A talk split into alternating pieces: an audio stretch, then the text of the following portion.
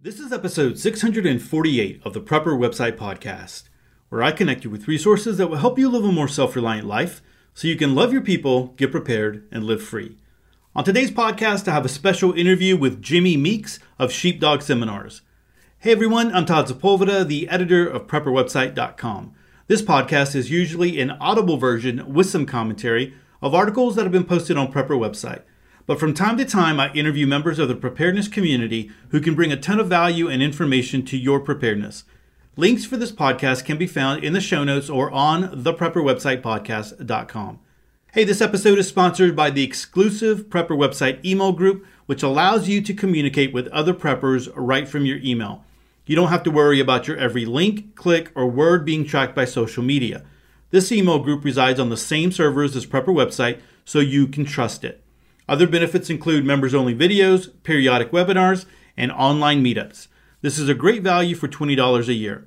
For more information, visit prepperwebsite.net or click the link in the show notes. Hey guys, before we jump into the interview with Jimmy, I want to just say thank you so much. You know, I talked a little bit about the uh, the reviews on iTunes, and oh my goodness, it seemed like after last week's podcast, they just came through.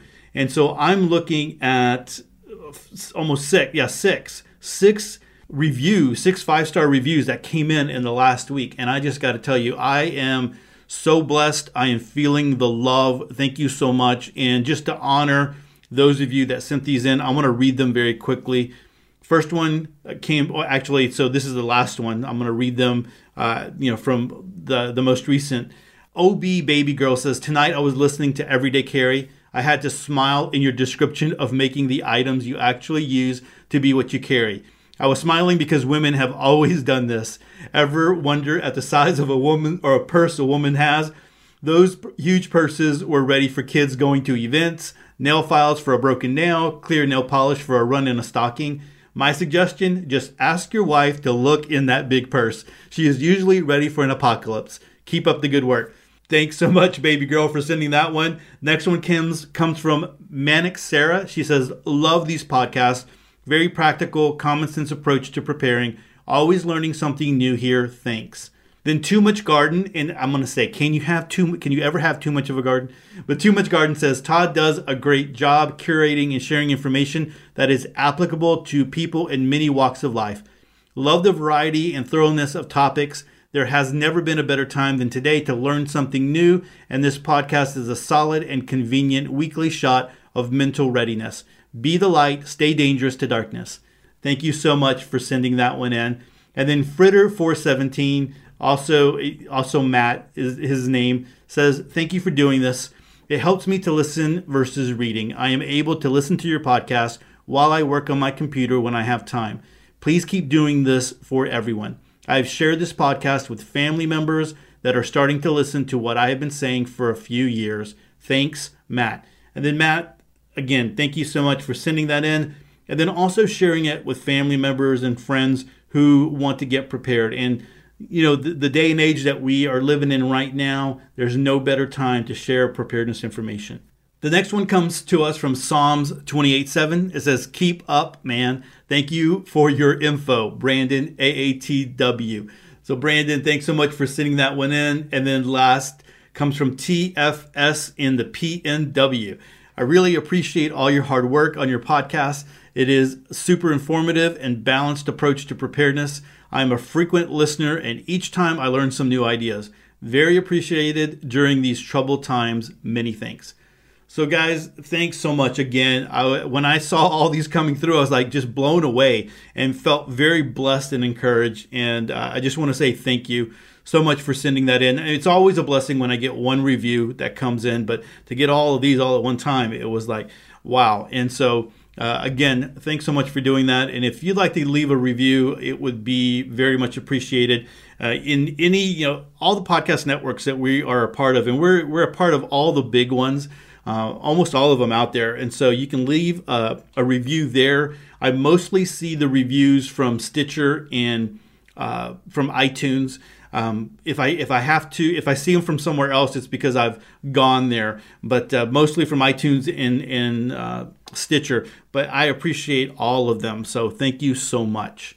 All right, so let's go ahead and get into this podcast episode. So Jimmy Meeks is uh, he runs Sheepdog Seminars, and I first became acquainted with Jimmy listening to another podcast, and I believe it was like the Rural Church podcast, if I if I remember correctly. And he was talking about uh, the shooting that happened here in Texas, where uh, an armed armed guy came in and he had a rifle underneath his.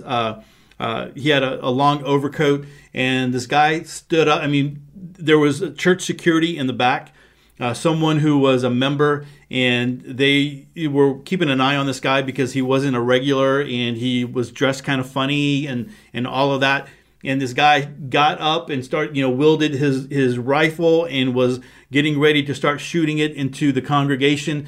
And one of the the members, I, I believe he was on the security team, uh, he was able to take him down before this guy uh, shot any of the other church members. And so that was the uh, the scenario, that was the the situation uh, at that time. And of course, looking in my podcast catcher, that caught my attention. So I wanted to to uh, listen to that because you know, I, I am a bivocational pastor, and so that's something that I've always kind of been interested in in church security. And so I kind of filed that in the back of my mind, and then thinking about all the craziness that's going on right now, um, I, I really wanted to bring him in to talk about crime and what he's seeing and what's going on there. And so he pretty much focuses on teaching churches how to protect themselves, but he's been doing, uh, you know, talking about uh, self defense and protection for a long, long time. But I'm just going to tell you when you get two preachers in a in a conversation and they start going, forget it. So you, there is a lot of Bible here, a lot of faith talk. And so if that bothers you, you probably don't want to listen to it. Although there is a lot of great information here, and Jimmy makes a lot of sense. So I'm going to leave it there. I know I've received emails from other people that maybe they thought at some point I was apologizing for talking so much uh, about faith. And this definitely isn't a Christian podcast, but my faith is going to come out because it's so much a part of my life. It's going to naturally come out. And if it didn't, I mean, I don't know how good a, a believer I would be. And so I'm not apologizing like uh, like that email said. Uh, I am just I'm letting you know that that if that's going to offend you and you're just here for all the preparedness, uh, although there's a lot of preparedness here that you can you can glean. Um, just you probably want to go ahead and turn it off and go listen to another episode, uh, one of the past episodes, or wait for the next one to come out. But I, I still think this is going to be really great information here. I think you're all going to enjoy it, and I, at least I hope you do. So without further ado, let's go ahead and jump into the interview with Jimmy Meeks of Sheepdog Seminar. Hey, Jimmy, welcome to the Prepper Website Podcast. Thanks for being here. Thanks for having me on. It's a privilege to be here. Can you tell us uh, a little bit, or the audience, a little bit about yourself and, and what you do? Well, I was a police officer for uh, 35 years, and uh, I've been in the ministry for about uh, um, gee, about 47 years. So I've just been kind of in this life for quite some quite some time. And I know that one of the things that you do, you do some seminars, you travel around the country. And, and the way that I was introduced to you was through a podcast. And uh, we were talking about the, the church shooting here in Texas, where, um, I, I, and to be honest with you, I mean, it was like over a year ago, it seems like, and I think it was, where this uh, a, a, church member was able to stop someone who was going to, you know, uh, who had a rifle and was ready to shoot up the church. Mm-hmm. And uh, in in that um, in that podcast, that's where I where I kind of became familiar with you and what you do. Uh, can you share a little bit about about that in your your ministry work as far as seminars go and, and sure. how you're how you're uh, reaching out to different various ministries and churches and going around the country? Yeah, the the, uh, the attack you're referring to was six months ago, the last Sunday in January. excuse me, the uh, last Sunday in December. Okay. Actually, in uh, that was in uh, White Settlement, Texas, I believe. I went to that vigil the next night, but uh, that was the situation where the man came in, uh, had a, I forget what kind of gun he had, but I think it was a shotgun, but I don't remember. And of course, Jack Wilson, one of the members there and head of the security team, safety team, whatever you choose to call it, uh, you know, stopped him. But he after he'd killed two people. And uh, so, what I've been doing for the last actually since May 28th of 2009, seven years ago, I um, was assigned to the crime prevention division of my police department. I worked in uh, Hurst, Texas Police Department on the north side of Fort Worth, and I had a three-year assignment. It was just uh, the ultimate gig. Uh, I uh, showed people how to stop crime. Crime is so much of it is just so preventable, but people just don't take the steps to, to stop it. But I, I used to tell my chief, I can stop crime if you will just cut me loose to do it. And uh, we just couldn't get in. That's a whole other story. But I began to think when I when I was in that assignment around 2006 and 7 and uh, 2008 and 2009, I just kept thinking I need to do something for churches. I wonder how violent it is at churches. I didn't know how violent it was at the time. Uh, I was married in a church where 40 years ago, June of 1980, a man walked in to the morning worship service in uh, service in Daingerfield, Texas, two and a half hours east of Dallas.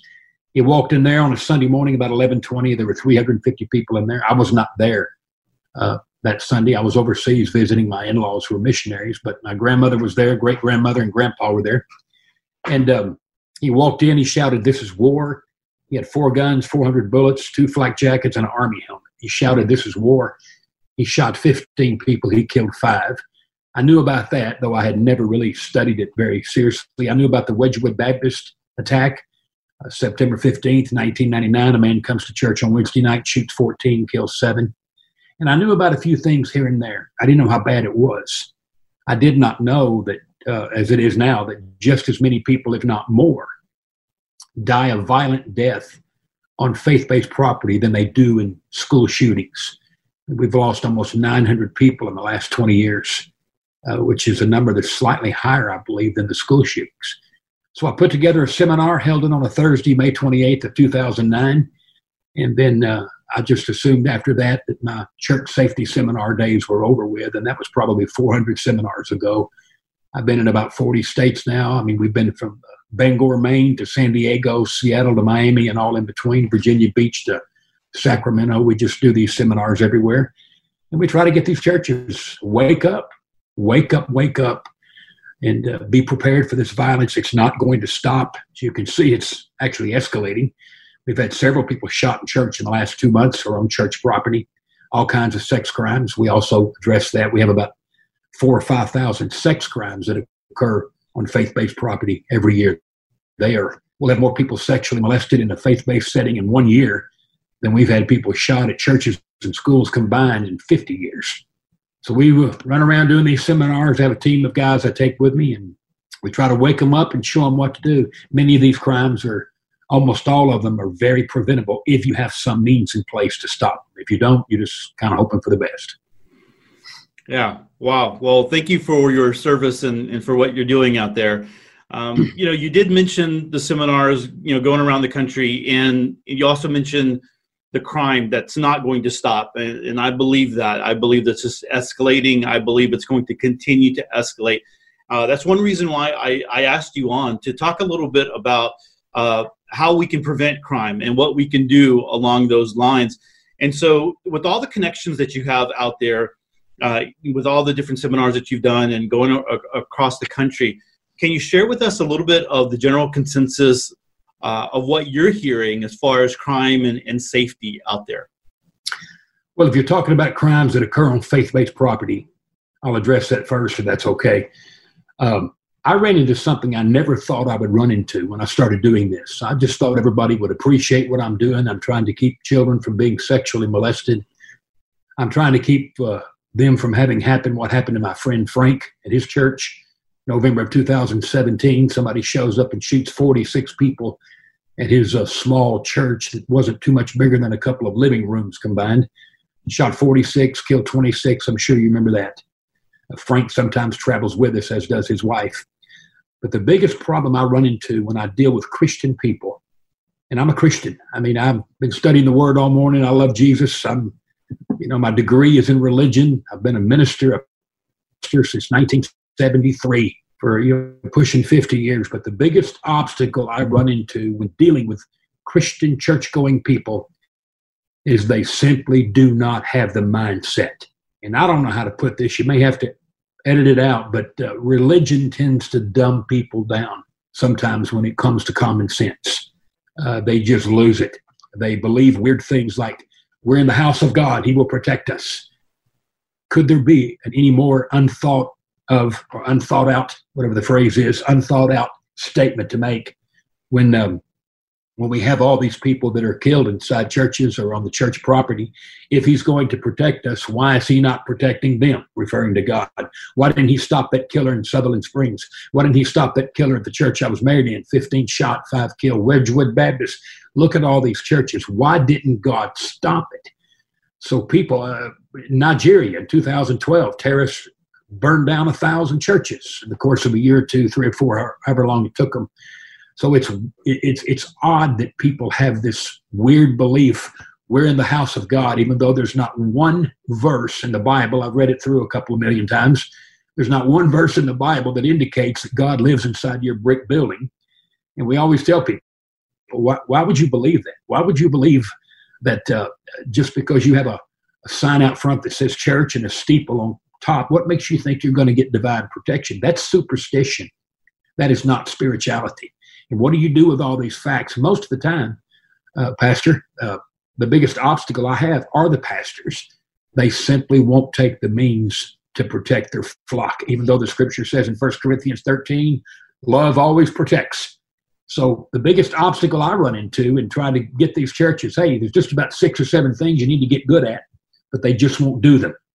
Now the church that invites us, they'll often have something in place and try to help the other churches, but I am just amazed and stunned at the ignorance of God's people. Hosea the prophet said, My people are destroyed for lack of knowledge.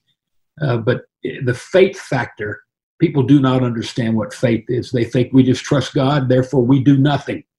Well, if that's the truth, what are you doing going to work? Jesus said, My Father will feed you and clothe you, O you of little faith. Why don't you just sit at home and let the clothes and the food appear?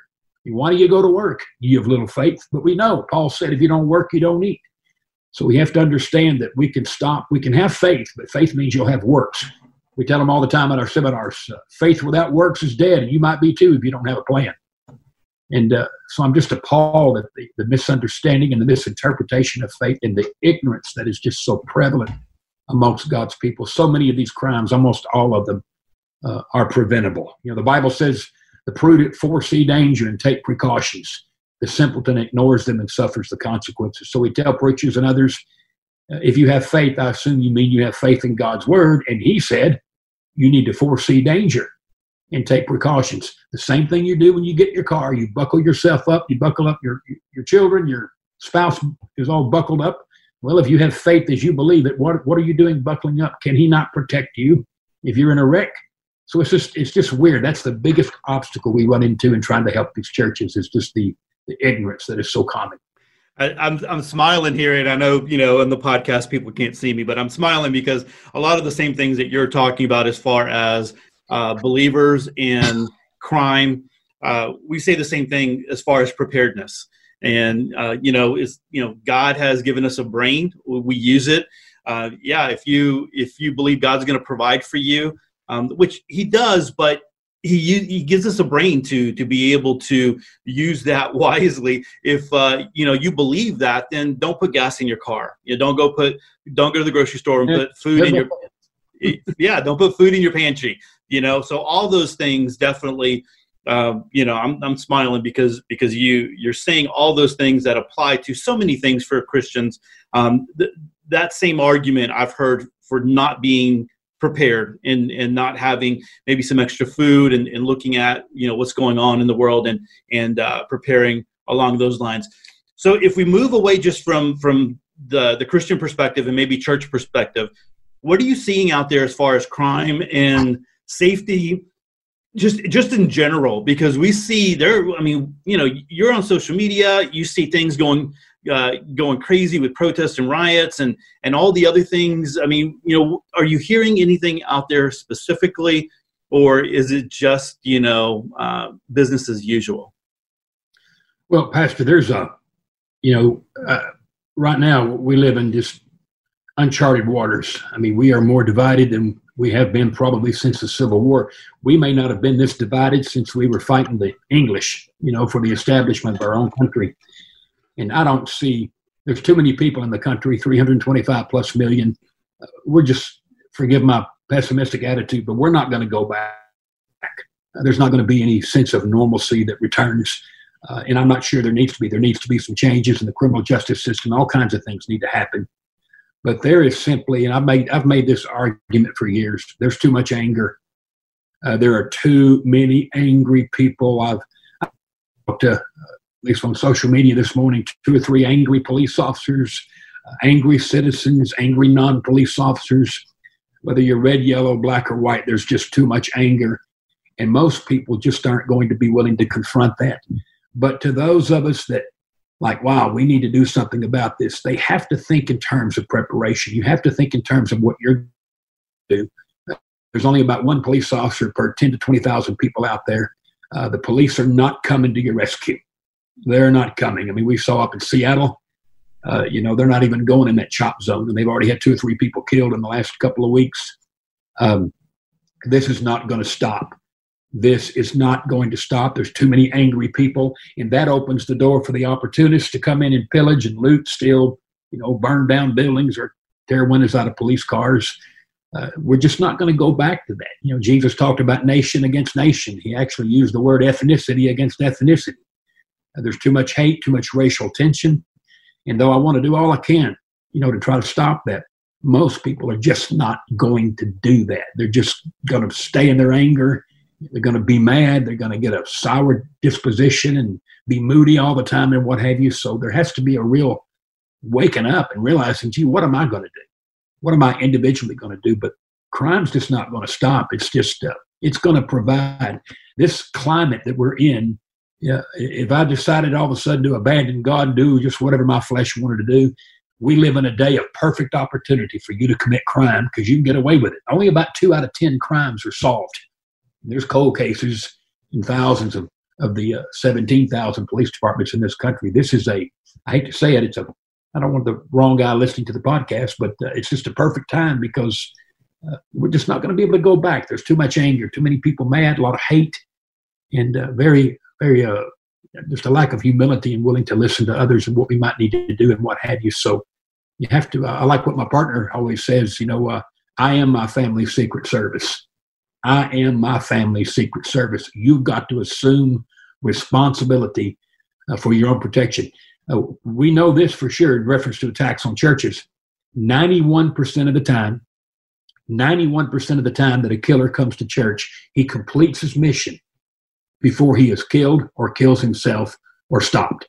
So, nine times out of 10, the police do not get there to stop these crimes. So you need to assume responsibility for your flock and, you know, for your wife, your kids, your family. Uh, you just have to think that way. It is a myth to think the police are coming to your rescue. We have Dallas, Texas is 1,000 police officers short. They had to bring in the highway patrol a few months ago to help out. And now they're gone. Uh, these departments, they don't have the manpower, they don't have the means to come to your rescue. In Seattle, you know, they hadn't even been able to respond down there to that chop zone. It, it's just a mess. So we're not going back. The mess is too big. Uh, I'm sure things will quiet down after a while, but we're not going to go back to some sense of normalcy where you don't have to think about these things. What, what do you what do you feel about the whole defend or defund the police? Um, that whole argument. What you know? What do you? Where do you think that's coming from? Well, there's uh, once again, not to sound like a broken record. There's so much anger toward the police. There is so much anger toward those 800,000 men and women in blue. And I served as a police officer, as I said earlier, for 35 years, five in Oklahoma, 30 in Texas. Uh, number one, we're, we're not going to defund the police. It'll take years to do anything like that. And some of the police would say, oh, yeah, let's bring civilians on and let them respond to domestic disturbances. The police don't like to go to them anyway. The police don't like dealing with the homeless. They don't like dealing with domestic disturbances, neighborhood disputes. So they're going to say, yeah, bring it on, come on. Uh, we're going to get a little vacation here for a couple of years because it won't work out. And furthermore, state legislatures and federal governments, they're not federal government, they're not going to, they're just not going to let these cities defund the police. And they don't even really know what that means yet. But it simply won't work. And we, we tried it before. You know, they tried it in the days of Noah. and the Bible says they were so corrupt and violent, God said, I regret that I made you. That's what he said. I am sorry that I made man. And he wiped them off the earth because they were so corrupt and violent. Uh, you have to have a police force. And over 60% of people support the police. It's a myth to think the whole country is turned against the police. There are back the blue signs all around my neighborhood, and they're all over the country. So right now, everybody's just so angry and so hot and mad that they're not thinking straight. But uh, the state legislatures, federal government, they're not going to let you, you know, get rid of the police. It would just be a monumental task. You can't do that in Minneapolis. That's a war zone. Uh, I was up there a couple of years ago, wanting to ride around Minneapolis cops, and they said, Jimmy, we're working two shootings right now. We just can't do that right now. I mean, it's just, you know, LA, Seattle, New York, St. Louis, which according to, I think it's Forbes, I forget who, the number one most violent city in the country. You can't do without the police. But I should hasten to add this, if I may. The police, and I have to say this because uh, you might have some police thinking, the police department, 17,000 plus, they're going to have to rethink some of the ways that they're using. Uh, everybody's going to need to humble themselves. And that's the biggest problem I see right now. I don't see any hope in people doing this. But if police departments uh, don't want to get defunded or whatever, like New York losing almost a billion bucks out of their budget, there's going to have to be a humility on the part of the police to say, hey, let's talk. Let's talk. What would be wrong with that? And I assume most of your audience loves the Lord and is, and is Christian uh, if my people who are called by my name will humble themselves. What do we think that means? Certainly, it includes the meaning that maybe we ought to think about the way we are relating to the police. Again, I was in that business 35 years. You better be willing to look at the way a fellow officer that you relate to people, the way you talk to people. You may not be as pure as you think you are. So there has to be that willingness uh, to come to the table, but there has to be that willingness to look at yourself. What am I doing uh, that may be hurting that? And especially, this is just what I've seen. I, I'm an evangelical conservative, but I very seldom see that on the part of my fellow evangelical conservatives. There's always a defense of their position and of the police or of the party. Well, maybe we need to look at some things. Search me, O God, said a great warrior in Psalm 139, King David. See if there be any offensive way in me. But I, I don't have a lot of hope people are going to do that. You know, I tried to show some people that this morning and they were just all defensive. But uh, this stuff's not going to go away. These crimes are not going to stop. They're going to get worse. We're going to go back to what it was. Some things are better. We do not lose. We've cut the number of police officers killed by gunfire in half the last 20 years. The numbers have been steadily low, about 150 a year, about 50 to 60 shot by gunfire. I hate that we lose any, but it's not like we're losing thousands. So we need to keep things in perspective too. You know, you you mentioned uh, just a little while ago about being responsible for your family, and uh, you said someone on your team uh, says that all the time. If you were talking to someone right now who was concerned with the way that the, country is going in in regards to crime and safety and uh, just just a little worried, what would you say to them in regards to personal safety? Um, I, mean, something beyond just hey, you need to take responsibility mean, what would you, you know, somebody who was really concerned and, and really wanted some actionable things to do, what would you, what advice would you give them?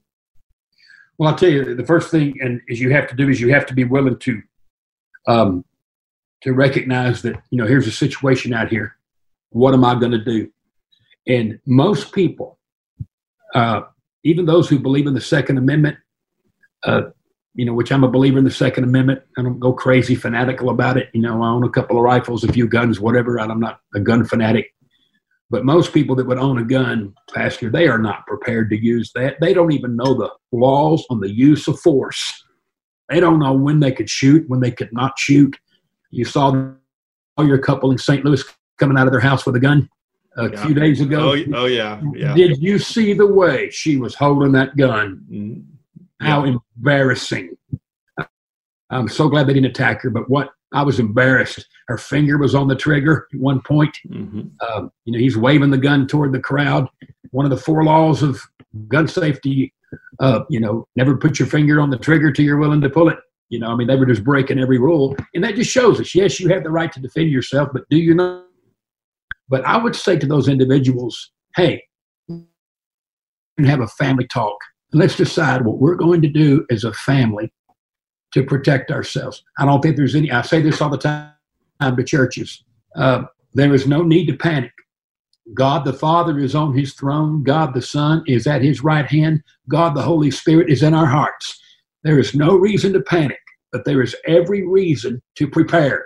So, Dad, you need to have a family talk. Single mom, raising kids, a family talk about how you're going to increase the safety factor in your life.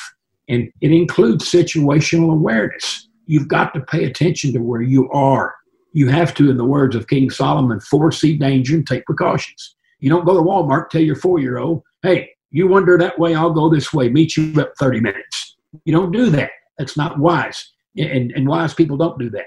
But you have to have that family talk and you have to discuss what are we going to do. If you're going, uh, you know, there's nothing wrong. The Bible says consider the ant. You know, the ant stores up food and all this stuff uh, that he does for that, you know, the tough days that are coming, so to speak. There's nothing wrong with families doing that. That's not, it's a wonderful thing to do. Joseph helped the whole country of Egypt do that in Genesis, you know, so be prepared. Do all the things you need to do that, that will put you in a position where if all of a sudden, you know, that you, you can't go to the grocery store, what are you going to do? You got water, you got food, and you have to think like these things, think about these things, and you have to deal with that religious mindset that says there's no reason to think about those things. That's the biggest problem people have. But when it comes to protecting yourself from crime, if you're going to get a gun, you're going to get your license or wherever you are, make sure you meet the requirements of that state. But if you're not going to go to the range and practice, you're in trouble. You are in trouble. Owning a gun and knowing what to do with it, you know, are two different things. Owning one is your Second Amendment right. You know, knowing what to do with it increases your level of responsibility if you're going to serve as a protector in your city and as your family, so or, or for your family. So if you're not trained, you know, I heard a preacher say one time, I think he's down there by you. I'll tell you off the air who he is, but he said, Look at King David taking on Goliath. He had never even trained. I like to fell out of my chair. King David, King David was a slinger, S L I N G E R. Yeah. He was trained. He said in Psalm 144, Blessed be the Lord who trains my hands for war. He was a skilled warrior. He knew what he was doing. He said, Through God, I can bend a bow of bronze. So if you're serious about training, why not? I mean, you you do all these other things. You watch a ton of television, you surf the net all the time. Why not cut out some of that and say, why don't we learn how to better protect ourselves? I mean, Jesus did it. Pastor John 7, verse 1, it says, And Jesus did not go to Judea because the men there were looking to kill him. He's implementing, he's practicing Proverbs 27, 12. He foresaw danger, he didn't go. And he was a son of God. He said in John 10, No one takes my life, I lay it down when I'm ready. He refused to be a victim. He did not die as a victim. He died as a victor on purpose when it was time. And I want to think that way. I don't want to go until it's my time. And there are people that die every day. It was not their time to go, but they were at the wrong place at the wrong time. Sometimes because they just they didn't have that mindset that maybe I should maybe I shouldn't walk down that dark alley. You know, train your kids uh, what to look for. Train them about situational awareness. Just make them smarter. There's nothing wrong with that. Jesus did it. Paul did it. You remember when Paul was told by his nephew, 40 men have vowed to not eat until you're dead? What did Paul say? Oh, don't worry about it, nephew. Trust God. Nope. He said, You get down there to that police department, you tell them what you heard, and they put 400 armed guards on Paul. I mean, Paul, where's your faith? He knew those guys, those soldiers, the local police department here, they are trained to protect me, and he took advantage of that. We need to take advantage of those things because, as I've already said a dozen times, I guess, the police simply don't have the manpower to get to you. And we've seen this. We saw it recently in a lady who's, uh, they were all over her car in one of the cities where all the protesting is going on. They called the police and they said, up. Oh, the dispatcher told her they're authorized to protest. They're on top of my car. They're about to knock out the window. She's screaming. So, hey, you got, even when you leave the house, if you have a city, one of these big cities, and there's a lot of protesting going on, know where you're going to go. So, hey, you shouldn't be ending up in the chop zone. You shouldn't be driving into a bunch of protesters. You may have to go around. You just have to think, foresee danger, take precautions. It'll take you about a month or so to get into that full mindset. And uh, you, you, can do this. It's not a real hard thing to do. It's even fun to do. I hope that answers your question. Am I? Are you asking one thing and I'm saying another? No, no, you're you're you're right on top of it. You know, uh, you're saying a lot of things that that in the preparedness community that that we say. You know, situational awareness is a very big deal, and uh, it's just very easy nowadays. You know, we ha- we all have our cell phones. Um, we're always in our cell phones. We're always, you know, on social mm-hmm. media, those types of things. Um, it's it's important to be able to know, you know, exactly what is going on. You get out of your car, be aware of what's happening. Um, you know, one of, one of the things, like for me, I'm a big guy, so um, I and I can I can put on a, a mean looking face if I have to. Um, but you know, there's other people that that you know maybe uh, a woman who gets out of their car and they're going to the grocery store or whatever. Um, I know, you know, even my daughter-in-law had an issue going to the grocery store recently, and and now my son goes with her to the grocery store to just uh, to have that that extra protection uh-huh. there. And so it just, like you said, it's very important to be aware of what is going on and to take a little bit more responsibility. Um, uh, it's, it's good to hear all the things that you're saying. Um, Pastor, I'd like to throw this in too, if I could. You just said something. One of the things that upsets Christians is they say, well, we're not supposed to have fear. Where did you get that at? David said, At what time I am afraid, I will put my trust in God. David had fear. Paul had fear. He sometimes said to people. He said, I came to see you in weakness, fear, and trembling. Uh, one time he was so fearful about the Thessalonians, he said, I was so afraid that Satan tempted you and all my work was for nothing, so I'm sending Timothy to you. Fear is a gift. It is bad when it keeps you from doing the right thing. Fear tells me, don't jump out of this plane. We are 30,000 feet in the air and you've got no parachute. Fear tells you, don't walk down that dark alley, just go around the other way. You don't know what's in the alley. So people who say, I'm not going to have any fear in my life, number one, they're not being truthful. Of course you have fear. Every time you try to pay your bills and you're short a hundred bucks, you get a little nervous, you get a little anxiety, a little panic, a little fear going on there. Fear thing that warns you. You know, uh, Gavin DeBoard, I believe, wrote a book called, I know he did, The Gift of Fear. Fear is a gift if used correctly. Now, people love to quote, and they misquote this all the time God has not given us a spirit of fear, but a power, of love, and a sound mind. Go back and read that. Paul was telling Timothy, hey, in reference to sharing the gospel, building up that church there where I sent you, don't let fear stop you from doing what you ought to do. He wasn't telling him, Timothy. Matter of fact, Timothy had a problem with fear, even to the point that Paul said, Why don't you drink some wine to calm yourself down because of your frequent illnesses and your anxiety? He was a nervous 30, 35 year old kid who, who, uh, who obviously struggled with fear, but he wasn't telling him that there's nothing to be afraid of. Fear is bad when you know you, you should share the gospel with your neighbor, but you're afraid of doing it. Fear is bad when you know you ought to take a stand and you don't do it.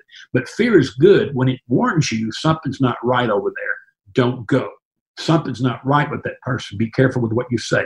Uh, so there's just a lot of misunderstanding about fear. People reach in the Bible, pull out these verses that do not mean what they are trying to make it mean.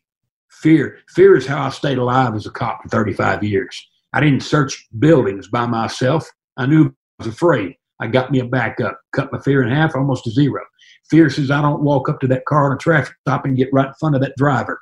I kept them at an angle where they had to look back at me. Fear is what keeps you alive. It's not a bad thing unless it just controls you and doesn't let you out of your house, you know, and uh, and that's a whole different story. Very well said. Very well said. You know, many Christians will have a hard time with the thought of uh, a firearm and, and a firearm to defend themselves and possibly doing harm to another person. What would you say to believers who have a hard time owning a firearm right now? You know, C.S. Lewis, I'm sure you've heard of him. He said, uh, Though I can respect an honest pacifist, I believe him to be entirely mistaken. And, and that's just, that just kind of hits the nail on the head and I would ask those people, listen, number one, it's the right to bear arms. It's not the uh, command to bear arms. If you don't want to have a gun, that's fine. Uh, you don't have to. I'm not a gun fanatic. I'm a God God fanatic. But I also ask them this: Wouldn't you love your family? Wouldn't you love your family enough to protect them? And if you had access to a firearm from somebody who's fixing to shoot and kill your family, are you telling me you can't defend your family? Are you willing to live with the consequences that your wife and children may be dead because you didn't want to own a gun? Boy, that sounds real Christ like. I actually think there's something wrong with somebody who thinks like that. But once again, you know, when the scripture is silent, conscience dictates. Uh, that's, uh, I believe, that's the Westminster con- uh, Confession from three or four hundred years ago. Uh, the scripture doesn't tell you that you have to have a, a weapon of any kind if you don't want to. I said earlier, Paul made use of a police force when he saw they were going to be killed, and they sent out hundreds of armed guards to protect him. So if you're wrestling with the theology of it, it's probably because you have a weak conscience and you just accept some things. But I would encourage people get a firearm, train because you're trying. You're, you're not talking about just shooting people at random or becoming a killer. For sake, you're talking about protecting your wife, your sons your daughter, your children. Because the only other thing you can do would be to not protect them and then live with the consequences of not having loved them enough. You loved your own belief, yourself, more than you did your own family. And you will, and I've heard preachers, well-known preachers, say, "Oh, I could never shoot anybody and send them to hell." So you're going to let them just slaughter your family because you have this weird conviction. Not, I mean, you probably know the preachers I'm talking about. Well-known, they've written books, and it's just the Scripture is silent on this matter. So we're not forbidden from doing it. We're not commanded to do it. Uh, as I said already, I'm not a gun fanatic, but I'm not going to let somebody come in and kill my family or innocent people if I can help it, if I want to choose that. But there's nothing wrong with earning a, uh, owning a firearm. And I know that's kind of a weak argument to just say that. But I would think through some of my own thinking, some of my own beliefs, and ask me, where am I getting that at? I have actually, and this is what puzzles me, Pastor. Uh, I was on a board about a year ago, a panel down in Sutherland Springs where 26 had been killed and 20 more shot at the church. The TV station was there. We were all up on this town hall forum like deal. And uh, there was this uh, preacher there, this lady preacher out of Austin saying, there is just no scriptural evidence for us shooting people who come to do us harm. Well, can't you just get some pepper spray or something? And but what puzzled me was this: she was. I hope I can say this right, and please help me say it right. I am puzzled by ministers and believers who are more concerned that we deal rightfully with somebody coming to kill us than we are about all the damage they're going to cause in that broken-hearted congregation that you're going to have to minister to for the rest of your life. Does that make any sense? I have seen preachers like, well, we don't want to hurt somebody. Well, of course you don't. He's fixing to kill 50 people. You're more concerned about how you're going to deal with him he forfeited his right to freedom and even his life when he came in there to shoot you.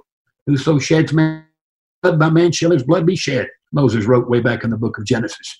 How can you not, how can you let him do that when it was within your power to have something in place to stop him? Didn't you love your flock? That's what blows my mind. Don't you love the flock? And how could you be more concerned? We don't want to shoot anybody. Oh, no, we don't. Well, of course you don't. But what are you going to do with all these broken-hearted sheep? I mean, my, my, my, church that I was married at, pastor, that had 15 shot and five killed, we're 40 years later, 40 years and one week later, they have still not recovered from it. Wedgwood Baptist, 14 shot, seven killed, 1999, they have not recovered from it. Uh, I can give other examples for hours. Your church is going to suffer forever because you had this little weird belief. I don't want to hurt nobody. You know, I don't want to hurt nobody. And if you studied the scripture, you would see plainly that you, you owe it to your people to protect them. A good shepherd loves the flock. Why wouldn't you? If you're not going to have the gun, if at least at church, have something. I, I love pepper spray. You know, I carried it the last 17 years of my career, Pastor. I did not get in one single fight not one. Now, a few days ago, they pepper sprayed that guy in Tulsa. It didn't work. I'm sure you saw that. He pulled that gun out from under the seat and shot, killed a police officer and shot the other police officer. I'm not saying it always works, but I'm telling you, you could have pepper spray. You know, just uh, a good shot of that in the face, and it does wonders. You know, but you've got to have something in place. But I don't know why. You know, I know the firearm thing is a real struggle, and the left likes to use us use that on us a lot. So how, how could you people have guns? Well, well, the police carry them, and what is wrong? I mean, just the whole argument is ridiculous. Why don't you love your people in your life enough to protect them? And don't make that argument. And if you don't want to do that, that's fine. But don't tell me I can't, because you have no scripture to back up your belief. If you can't throw it on me, I have none to back up uh, mine and to throw it on you. That's why we, you know, that's why we have this great country. It's that freedom. It's not the responsibility to bear arms. It's the right. If you want to have it, do it. But you need to be willing to think it through because there will be consequences if you could have protected innocent people and you did not. Yeah, I, I had a friend uh, who's a who's I have a friend who's a pastor uh, down in Santa Fe. So when the school shooting happened in Santa Fe, uh, you know, yeah, by by by Galveston, and um, he was in there and, and, was working with the parents, and he walked that last parent out who uh, you know who who was told that their child was uh, you know killed, and he was just heartbroken dealing with the mother who was heartbroken. And so you know that that stuck with him. And i remember the hearing him talk a little bit about that and uh, you know just how how gut wrenching that was for him. And i can just imagine i mean this wasn't even a person that goes to his congregation. This was just somebody that he was helping and, and working with during during this time so he's going to carry that grief the rest of his life i mean that man's life is kind of over yeah you know, I, I had i have a uh, D, uh, a Denver, Colorado friend who's a police officer. He worked the midnight shift one night on Saturday, came home on Sunday, and his son said, Daddy, take me to church. All right, I'll take you. He took a shower and put his clothes on and carried his gun with him. Well, we always tell cops, carry your gun to church. Carry it. The law allows us to do it. He carried his gun to church at 12 o'clock. The pastor said to the 29 people who were there, less than 30 people were there, he said, I feel impressed today to keep y'all for a few minutes longer and pray for you. It seems that every pastor always feels led to go longer, though. I know how you guys are. and I've been a pastor. I pastored 12 years, 11, 12 years. So he prayed for this one lady, and then he called my friend up to the altar. His name is Antonio. He brought Antonio up and said, Antonio, the Lord says he's about to use you in a powerful way. Be bold, be strong. You'll come out okay. That kind of flipped him out. He went back to his seat. Two minutes later, a man high on drugs crashes a car in the church parking lot. Stolen car. He gets out of the car with a gun. A lady runs toward him to help him, a nurse. He shoots and kills that nurse, shoots another person. Antonio hears that, goes outside, draws out his gun, gets into a gun battle with the man. He won't go down because he's so high on drugs. Antonio comes back in the church, tells everybody to get down. The killer comes in the church. Antonio gets up close and shoots and kills him and saves everybody in there. The Lord warned him to be prepared.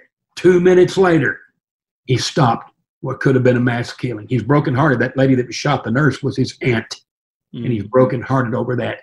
But we have so many stories like that, you know. And, and uh, it's weird too, Pastor, because these churches they're always they support the military. We always stand by the Army, the Navy, the Air Force, Marine, Coast Guard over there fighting terrorists. What is the difference between the terrorists that show up at your church? There's no difference between that killer in Sutherland Springs and there is an ISIS terrorist over in Afghanistan or Iraq. They're both killers. They're both of their father, the devil. John chapter 8, Jesus said to the killers and Pharisees and what have you. There's no difference between Al Qaeda or ISIS and the guy that comes to hurt you. They're coming to kill. And if you're supporting the military over there fighting for you, why wouldn't you say, hey, why don't we have something here? And they're fighting for our freedom. Why don't we fight for ours? There's no difference. I mean, the argument that comes from people who don't get this, it just blows my mind. I mean, I'm not sure people give their heart. I say this in our seminars. Why is it that people give their hearts to Jesus and then throw their brains in the nearest trash dumpster and just quit thinking? It's just weird as all get out. Well, you made a lot of great points. What advice would you give? There's a lot of believers that are listening to this podcast. Uh, and right now with COVID and, you know, different churches are opening, they're opening up slowly and, you know, we have all of that. But what advice would you give to believers uh, to take back to their pastors to get them to think a little bit more about this and uh, to get them on board? Yeah, that's a great question. Number one, there's a website called FBSN.com, Faith Based Security Network. And they're a little bit behind right now, but it's run by my good friend Carl Chinn. Carl was working for James Dobson. You've heard of him in 1996, I believe, when a gunman showed up at uh, Focus on the Family. The bullet holes are still in the wall there. I've seen them several times. Carl survived that situation. He, he became the chief negotiator that day. 11 years later, he's at church, New Life Church, Colorado Springs, and you remember that tragedy. A man shows up, Carl's face to face with him. He shoots my friend David Works and he kills his 18 year old daughter Stephanie and his 16 year old daughter Rachel. David and Marie went to church that morning with their four daughters, but only went home with half their family. You know, So Carl has a website, FBSN America, Faith Based Security Network. Google that. Go look at all those stats. Now they're about a year and a half behind. It will blow your mind.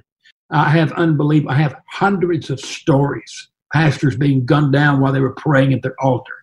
So I would point them to that website. That's not our website. Our, ours is different. Maybe I can mention that later. But look at all of those. Go to my website, sheepdogseminars.com. Look on the front page of the events that have happened in the last six weeks. Maybe you could do that when we get through the show. There's about 15 incidents of violence, sex crimes, shootings. We had a shooting in the parking lot in Dallas Church a couple of weeks ago. Uh, Pastor, wake up and that's what and that's what has to happen. I remember you remember the uh, murder of the nine black brothers and sisters in Charleston. Mm-hmm. I was in that church eight weeks after it happened, and I should tell you this. I bet you don't know this, Pastor. One of the men killed was Daniel Simmons. He was about seventy years old. His son Daniel Jr. testified at his trial and said, "I don't understand how this happened. My daddy carried a gun everywhere he went. Everywhere he went, even to church." Long story short, the coroner gives him the keys to his daddy's car. He goes to get his daddy's car. He opens the door, and daddy's gun was lying on the front seat. He left it in the car that night when he went into that Bible study, June 17th, 2015, when that, when that criminal, demon possessed man stood up and shot and killed those nine incredible people. I'm sure you remember that mm-hmm. five years ago last month.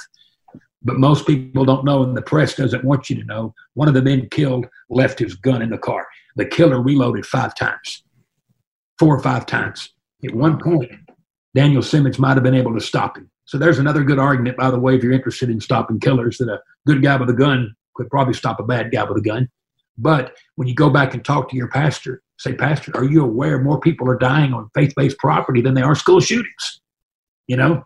And I don't think we need to panic, but Pastor, let's just have something in place a group of men and, and put some women on the team that are going to take responsibility for this. Why don't we protect the flock? And, and it's hard. The pastors are very, very hard to convince. So I would say to those guys that, well, Jimmy, we know it's necessary, but the pastor doesn't. And, and Jimmy, I carry. Sit on the back row, wander outside occasionally. They're all coming from the parking lot. If you have to, just go stand in the parking lot. Take turns. We have a new law in Texas, and I think you're in Texas, Pastor. Is that right? Yes, yes. You know, we have a new law in Texas, Texas Senate Bill 2065. It has removed all license requirements from churches in Texas. You can protect your flock by whatever means necessary. You just can't pay the volunteers, and you cannot give the impression that you're a security guard or a bodyguard or police. Don't wear anything that says security. Don't wear anything. Just, you know, you can carry your gun and protect the flock. Do something unofficial uh, because these guys are going to come. They are going to come to the churches and whatever. And unfortunately, many pastors just don't wake up until something happens. And even the sex crimes, those are four or 5,000 a year. They are preventable. I just posted one a couple of days ago, and this guy was a youth director, you know, molesting these kids. And, and these problems are not going to stop. So you just have to go back and confront your pastor with, hey, here's what's going on. Listen to this podcast the pastor put out. Let's go to this website. Let's get some training. We offer all kinds on our website. We're fixing to put all of it on the online so you can just go look at it and try to keep it at a minimal cost and what have you. But uh, and this is you know pastors. I sometimes they get mad at me. I say, well, listen, pastor, you're doing what you do because God called you. I didn't ask to do this. I, I don't even like doing it. I don't even like this. I don't like the violence. I watched it for 35 years. Abused kids, women with broken noses, black eyes, hair pulled out of their head. I've I've uh, I've dug kids out of trash dumpsters who were murdered. I've knelt beside them when they were beaten so bad their internal organs collapsed. I'm sick of the violence. I'm, I'm heartbroken. I, I cry about this all the time, you know, but as a police officer, I just couldn't do a whole lot. I just had to go to the next false alarm call and all the other ridiculous things I often had to do. But this is my calling. I was told to do this. And, Pastor, I honor your, I don't necessarily mean you, even though you're included, I honor your calling, honor mine. I was told to tell you, hey, don't let them come in there and slaughter all of you. And I need to throw this in, if I may, Pastor, because a lot of pastors say, well, Jimmy, we're going to be persecuted for the faith. That's not what's going on. When you add up all these deaths, about 900, only 6 to 9% were motivated by religious persecution. They're not killing us because we love Jesus. They're killing us because they're mad at their wife or their husband or their mother in law. like in Sutherland Springs. He didn't care about faith. He was mad at his mother-in-law. They're not killing us because we love Jesus. That's what's going on on the other side of the world. Here, we've had about 50 people killed in a religious setting because they were believers, such as New Life Church in 2007 in Colorado Springs. But most of the time, 90 something percent of the time, they're killing because they're mad at somebody. They don't care what your faith is. Heck, sometimes they go to church there. So pastors need to keep that in mind too. Talking about how to avoid persecution, even though Jesus taught us how to do that. If they persecute you in one city, flee to the next. You know, Paul escaped one time by being put in a basket lowered down the side of the wall. That is, they took preventive measures. I hope I'm making sense. I, I think you asked one thing and then I answered 74 things. No, you're you're good. You're you're making a lot of sense. Hey, I just get so wound up about this, man. It just breaks my heart to see all the, you know, Pastor, I was in Dallas four years ago this week. You remember what happened? July 7, 2016, five cops killed in downtown Dallas. Mm-hmm. Yes. I was there. I don't know if I told you that. I went to that protest to listen to those guys. And there was a Baptist preacher there named Jeff Hood. You can watch it on YouTube. He stood up in front of those thousand people, black, white, etc. And he said, in the words of Dr. Jeremiah Wright, whom I greatly admire, may God, may he damn America. May he damn America. America is a effing lie. You can watch it on YouTube. I encourage you to do so. He said that to all those people. The hate and the tension and the anger there, I was right there, was thick enough to cut with a knife. And at 10 minutes till 8 o'clock, I was sitting in my truck listening to these guys. I'm, I'm not opposed to them. There needs to be criminal justice reform and all that. I'm not saying that. But the hate was so thick. The press told you it was a peaceful protest. It was not. There were demons in the air like a swarm of bees. And at 10 minutes till 8, I heard the Holy Spirit whisper to me, There's a lot of anger here. There's fixing to be a shooting. I even called a Seattle cop friend of mine and told him what I was thinking. He said, Man, I'm watching it on TV, if I remember correctly. But I finally left because I was so frustrated. And an hour later, there's five dead cops. I have two friends, uh, Misty and Brian, that were shot that night and injured. They survived. Five dead cops. But that's what's going to happen. All this anger turns into hate, turns into bitterness, and it, it, it blows my mind. You know, I see pastors out on the street walking with the protesters. I'm not opposed to that, but why don't you walk with your flock too? Why don't you walk for the police? Why don't you gather some of your men in your church and go to the flagpole at the police department and cry out to God for Him to pour out His Spirit and have mercy and protect the police? You know, we had several cops. We had a 40 year retired cop shot to death at a pawn shop in St. Louis by mm-hmm. seven thugs. We had a police officer, a black, uh, that was a black police officer in St. Louis. We had a black federal police officer in Oakland shot to death. We have a 29 year old Las Vegas cop who's got a bullet in his brain who's going to be on a ventilator, probably his family says, for the rest of his life. Instead of just marching with the protesters, I'm okay with that. Why don't you take some men down to the police department and call upon the name of the Lord and ask you to protect the local police? You were told to pray for kings and all that are in authority so that we might lead a quiet and peaceable life, First Timothy 2. So why don't we do that too? Some of this stuff puzzles me. A friend of mine told me yesterday, he said, My pastor's walking with all the protesters, but he won't do anything to show any support for the police. Pastor, we had 228 police officers commit suicide last year. We had five times as many police officers kill themselves last year, 2019, as were murdered by their own, by murdered by gunfire. Support the police. Pray for them. Work with them. Go visit the chief. Ask him, what can we do? Provide some training. We, we've been begging churches to no avail. I've had no luck. I've been begging churches, donate to our ministry. We'll, we'll pro- provide training. I got 35 years experience as a cop. My friend Greg Stevens, I bet you've heard of him. Do you remember the Garland, Texas police officer that killed the two terrorists at the Muhammad drawing contest? I, yeah, but yes, yes. I that was Greg Stevens. He's my friend. He's on my team. Good old Baptist boy. Loves the Lord took on two terrorists that showed up in Garland, Texas, killed them both within less than 15 seconds. They came there with six rifles and 1,400 bullets to kill everybody inside the convention center. Greg took them on. We've been begging churches, hey, help us go out there and reach out to these cops and teach them verbal de escalation and other things they need to know.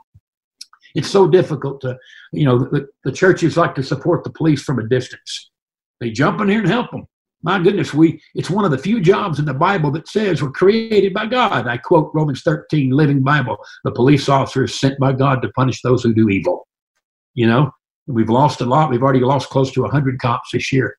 And several who've been shot. Six or over a thousand police officers have been injured in the last month. You know, and I know people are upset. Understand why, but you don't get mad at situation A and then go kill somebody in situation B. That's just not right. Forget, I just get so wound up here. You're probably going to have to edit this thing to pieces. I know. You know, I think you make a, a really good point. Uh, for those of us who, who are out here and uh, those of us who are believers, it, the way that we see things right now, and we see the escalation in so many different, um, in so many different ways. It, it's time to get serious about where you are in your relationship with the Lord. And uh, you know, I have a lot of listeners who are not believers, but I talk a lot about my faith, and uh, I I do think that we are in a time that we need to make sure that we are taking care of our relationship with the Lord and, and digging deeper. I, I, I think that uh, this, uh, you know, this easy Christianity that we've uh, that we've had, an American brand, yeah, the American brand Charles, of faith. Heard Charles Stanley say that one time. We have an American brand of Christianity. That's 40 years ago. I heard him say that. yeah, yeah. I, I think that's that's going to be uh, let's test it. You know, oh, uh, yeah. we we have believers. Um, like you said, the persecution. I do believe persecution is coming, but we have persecution right now. Um, there are you know Christians in Iran, the Christians in China. I don't know if you know this or not, but 2015, 2016, Christianity was the most hated people's group in the world. 2015, 2016, we have lost over in every seminar. Every seminar, I ask our attendees this: every seminar, how many of you are aware we've last we've had over 90 million people murdered for the faith since Stephen was stoned to death? If you add up all the seminars I have done, I have had a combined 30 hands lifted. People don't even know it. We have six Christian women raped and forced into Islam in the Middle East every day, 160 a month. Christian women raped and forced into Islam in the Middle East every month. People are stunned by it. We're losing about 3,000 people a year murdered for their faith. Cool. And if you don't know where to look for that information, you're not going to, I mean, the, the mainstream media is not going to share that out. And, uh, you know, the even the alternative news media, you, you need to know where to look for that kind of information. Um, I know in, in Africa, uh, you have whole villages being wiped out, Christian villages being wiped out. And Pastor, it's easy to keep up with. Simply go to your computer type this in persecution.org or persecution.com. One will take you to the Voice of the Martyrs, the other will take you to International Christian Concern. I know those guys, they've been monitoring it for 40 to 50 years. But it's hard. Once again, you talk about trying to get churches to protect their flock, try to get them to be concerned about Christian persecution. I used to offer seminars where all you had to do was take up an offering, give it to me, and I was going to mail it to the persecuted church. I did not get one church willing to do a seminar. Finally just gave up because I had to make a living, but not one church was interested in doing something. I'm not saying no churches care. I'm just saying, in my experience, thousands of people on the website, not one church was interested in why don't we raise some money? My daughter just spent a year in Iraq, excuse me, in Jordan with Iraqi refugees who got run out of Iraq because when we killed Saddam Hussein, it opened the door for ISIS to come in, and they came in, and you know how that worked out. Thousands of Christians fled. They had really nice lives, and now they're living 20, 30, 40, 50 people in the house. They're hungry, they're starving, they're suicidal. Uh, and she is she's been trying to get churches. We have a family we're trying to get to Canada that loves Jesus. Oh, how they love the Lord. And we've been pleading with churches for months, and we can't get them to respond. We're trying to raise 25 grand just so we can get him to Canada so they can have a normal life, him and his wife and two little children. And you would think we're asking people to donate to the mafia. well, you know, give me give me that information, and I'll. Uh, I will. Def- Forgive me, I, I, I wasn't trying to be manipulative there, but I know you're a rich te- televangelist, so maybe I can get a couple million out of you. no, no, I definitely will uh, put that link in the show notes. And you know, there's people out there. Well, I will. I'll have that. My daughter, who she doesn't understand it. She's 24 and she really puts her money where her mouth is and fights for these people overseas. But that's what I think I ask a lot, Pastor. Where's the warrior? We're made in the image of God. Exodus 15:3 says the Lord is a warrior. Where's the fighter? Where are the Chris Kyles of the body of Christ? You've heard of him, have you not? Yes. Uh, I'm, fr- I'm friends with his wife, Taya. She loves the Lord. Now, we're, we're, we're acquainted. We're not really friends. Where are the warriors?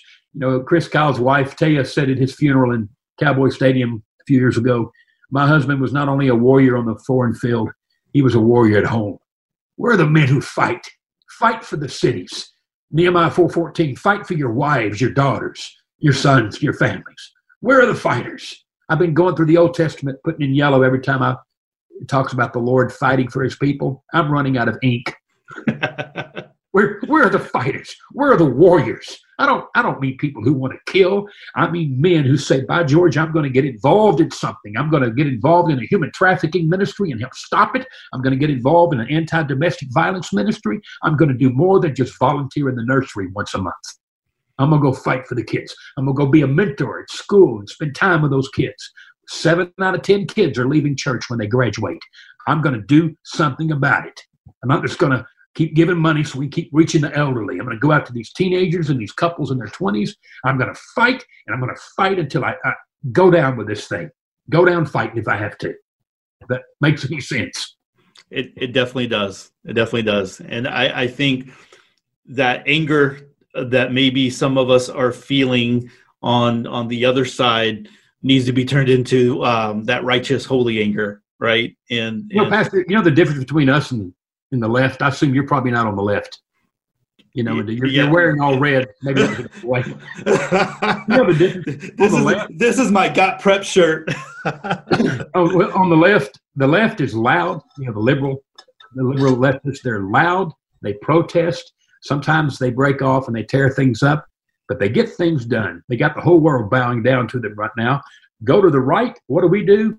We sit at home, watch TV, and the only change we make is, hmm, change the channel. I don't want to see what the liberals are doing. We, we got to get a little bit louder, whatever that means. It may not mean you're walking the streets. It may mean that you go to the nearest junior high and say, Could I be a mentor here? Could I volunteer? Could I help? Get involved in life some kids.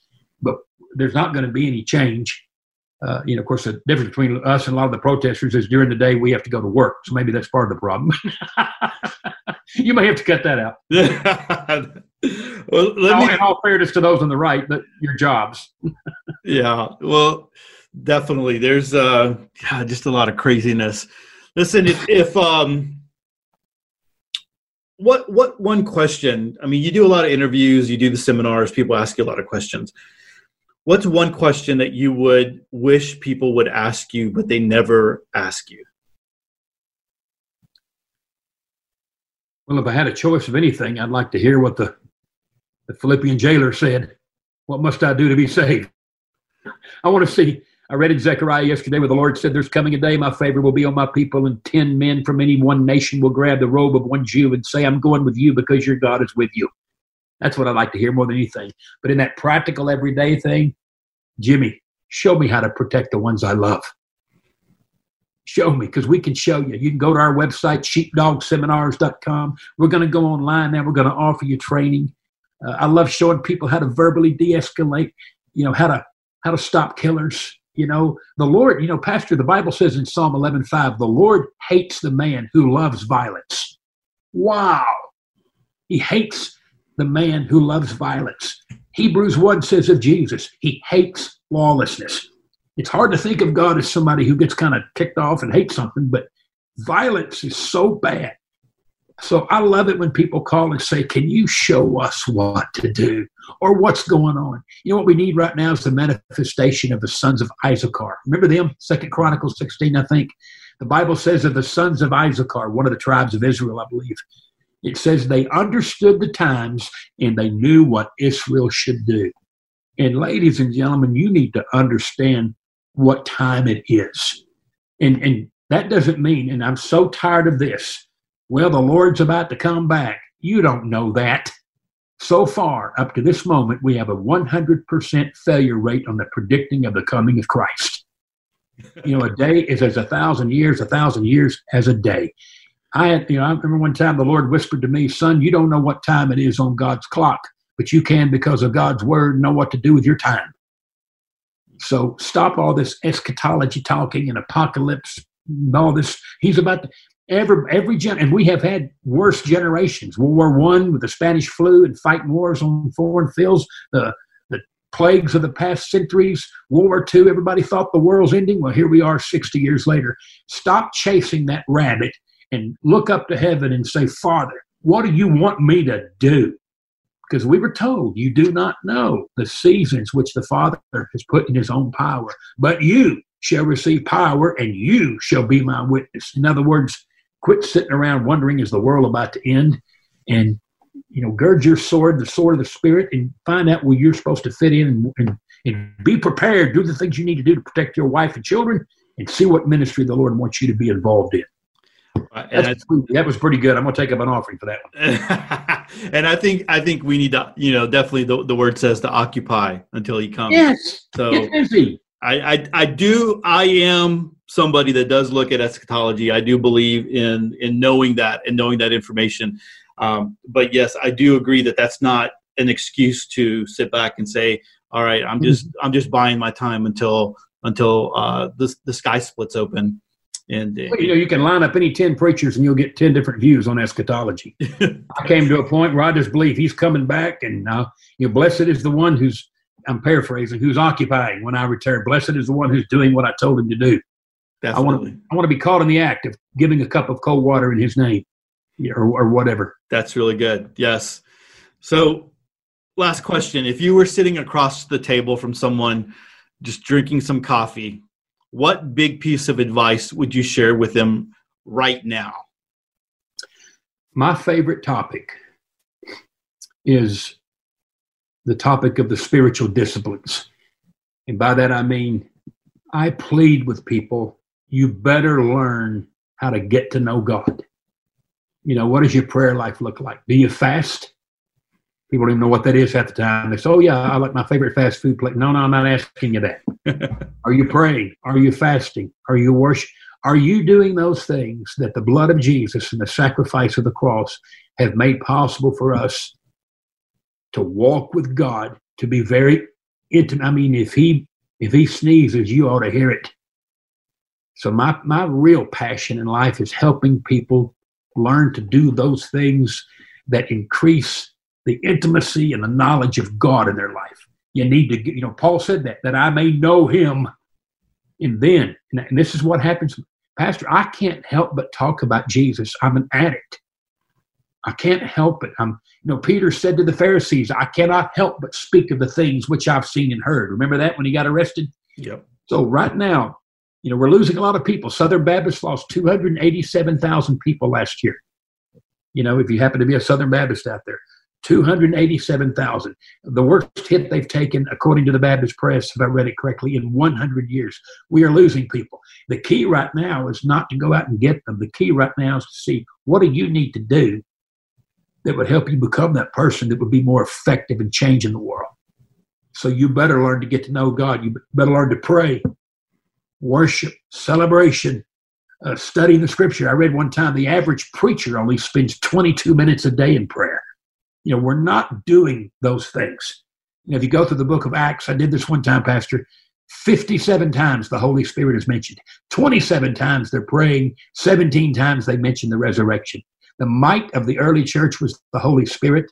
The message was the resurrection. The method was prayer we've got to all these Christians saying, well, they took prayer out of school. Are you kidding me? Number one, they didn't. They just said the staff can't lead it. But why don't we put prayer back in the church? That, that might be something. Around here, you're not going to find a Wednesday night prayer meeting anymore up here in Dallas Fort Worth. So when I'm sitting down with people, I want to know, hey, are you are you doing those things that are helping to get you to know God? And 90% of the time, no. They're watching TV, they're playing on their phone, they got their iPad, they're downloading the newest game or newest app. We're blowing so much time, you know, that we, we've got to find a way to, to lock ourselves in with God and to walk with Him. And then the natural result of that is going to be you're going to find out what your ministry is and, and you're going to go do it. Now, God's not trying to save this country. He's not trying to get people to be more respectful of the flag or not kneel. His purpose is Psalm 33 or his kingdom. And the scripture says they will endure from one generation to the next. The invitation of God is, hey, come and get involved in what I'm doing. Pastor, I saw a sign on the church one time. It said, God has a plan for his life. You might be included. Isn't it true? Yep. Jesus does not exist to make your dreams come true. He invites you, I think C.S. Lewis said, invites you to the great dance. The invitation of Christ. And I would say this to your audience that's not a Christian God loves you so much. I always say this at our seminars, if I may say it again here. Your Heavenly Father, the God of the Bible, is a ferocious, flaming, fiery, fierce, passionate, hot, wild, steaming, romantic, adventurous lover. He loves you so much. How do I know that? Because He gave the ultimate gift to save you and to bring you into your family. He, he plotted and carried out the death of the only son who bore your sins. And now, with simple childlike faith, you could come to say, Save me. He'll take out that old heart, give you a new one, and you will know the God of heaven. He will be your father. Jesus will be your elder brother. The Holy Spirit will be your constant companion. It won't matter what kind of house you live in, how much cash you got in the bank, what job you work at, or the kind of car you drive. He will become your everything. And then, and I say all the time, I want I want people to know when they sit across the table from me, I always like to tell them about this this burning desire in the heart of God to have this relationship with you. And then throughout the course of the day, you're going to go out there and come across people. They're going to be thirsty. You're going to have a bottle of Jesus. You pop the top, pour it all over them. I love doing it. Uh, Pastor, do I have time to tell you a 10 second story? Go for it. Yes. Okay, you can edit it out. A few months ago, I'm sitting at McDonald's on a Wednesday night trying to eat hamburger with my granddaughter so we can get to church. There's one lady in there. This is before COVID hit. There's one lady in there, a white lady sitting off to the right. A young black man comes in, gets his hamburger, looks around for somewhere to sit. I'm like, gee, every chair in here's empty except for three of them. So all of a sudden, the Holy Spirit prompted me, talk to him, ask him to sit with you. And I said, excuse me, sir. He said, yes, sir. I said, is there any chance you would sit down with me and we could have a conversation and begin a friendship? he didn't know me from Adam. He said, well, a young black man, about 35 years old, named Michael, I would find out. He sits down and I said to him, Michael, I said, I said, I'm Jimmy. He said, I'm Michael. I said, let's cut to the chase, Michael. I'm white. You're black. You're half my age. We don't get along in this country. Is there any chance we could just have a good conversation? You tell me everything about you you want me to, and I'll share with you, and we can become friends. We finished our burger an hour and a half later. He and his girlfriend, he and his girlfriend showed up at my church. We're still friends. That's the effect of Jesus on me and his love and his passion.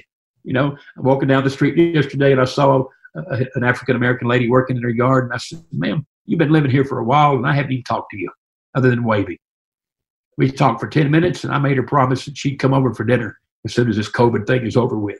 Hey, let's let's go out there and tackle the sinners, tackle the saints, get involved, get outside your box, and that. But that only works if you got something going on with God. You'll be able to say with David, My cup runs over. My cup runs over. So I want to be the world's greatest lover, and I'm determined to be that. Very well said. Very well said. Hey, Jimmy. Oh, I'm not really sure what I've said to you. You're going to get more viewers or you're going to be off there, one or the other. a lot of good stuff. A lot of good stuff. Where can other people find more information about about you and what you do and and um, maybe some information that they can take back to their churches and and and get um, get prepared themselves as far as uh, maybe some self defense and stuff like that. Well, you bet. Uh, the website. Go to our website. There's a shortcut to get to it. It's called sheepdogseminars.com. Sheepdogseminars.com. And people say, "What's a sheepdog?" Well, that's the dog that keeps the wolf off people. You might remember the movie American Sniper. I don't know if you ever saw that or not. When Chris Kyle's daddy says there's three kinds of people in the world wolves, sheep, and sheepdogs. Well, that's where that comes from. As a matter of fact, we gave them permission in that movie, uh, Clint Eastwood and them, to use that in the movie because Chris Kyle did not use that terminology in his book. So that's what a sheepdog is. He just runs off the wolf. But go to sheepdogseminars.com or sheepdogsafetytraining.com, or you can Google my name, Jimmy Mill, that up, and we're going to do some online training. We'll be glad to talk to your pastor one of the guys that travels with me, Frank Pomeroy, that had 26 people killed at his church. If your pastor wants to talk to him, Frank has given me permission to set up a phone call with him. We will help you if you're not convinced of this. But we're going to start offering online training. We have tons of things available. We can't make them free. We have to make a living, what have you. But we do try to keep things uh, cheap. But go to that website, sheepdogseminars.com. We have some new team members. Carl is with us. James Friedman, a police officer out of Michigan Carl out of Colorado Springs. We can do an online seminar, or when this COVID thing blows blows over, we'd love to come to your church and and and help you. We'll show you what to do that will decrease the chances of violence getting the best of you.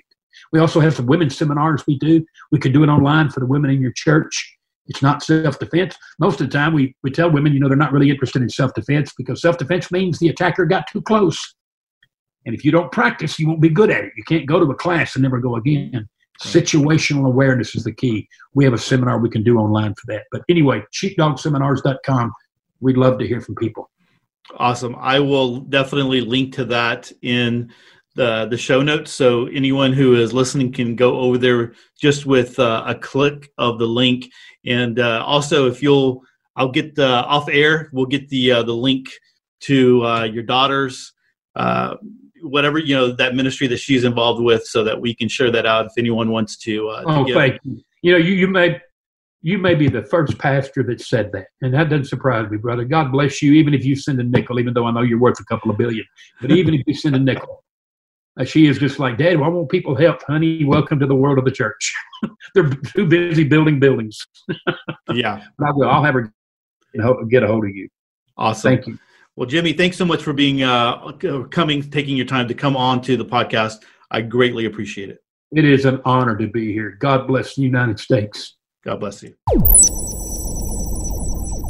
All right, what a great episode of just going. And I got to tell you, you know, after the uh, after we recorded the episode, uh, Jimmy was like, "Man, you just let me talk," and I, I, do. You know, I I hate it when I listen to an episode and the uh, the host like keeps interrupting people when when the interview you know the the person that they're interviewing when they are like on a row and they're just talking and, and they're going. And uh, I you know I hate I hate that. I, w- I want to listen to the person that they're interviewing. They're the expert right? And so uh, I I try to always do that when I am uh, interviewing someone, I just kind of let them go until there becomes a, a, a, lull in the conversation and we can move on to the next question.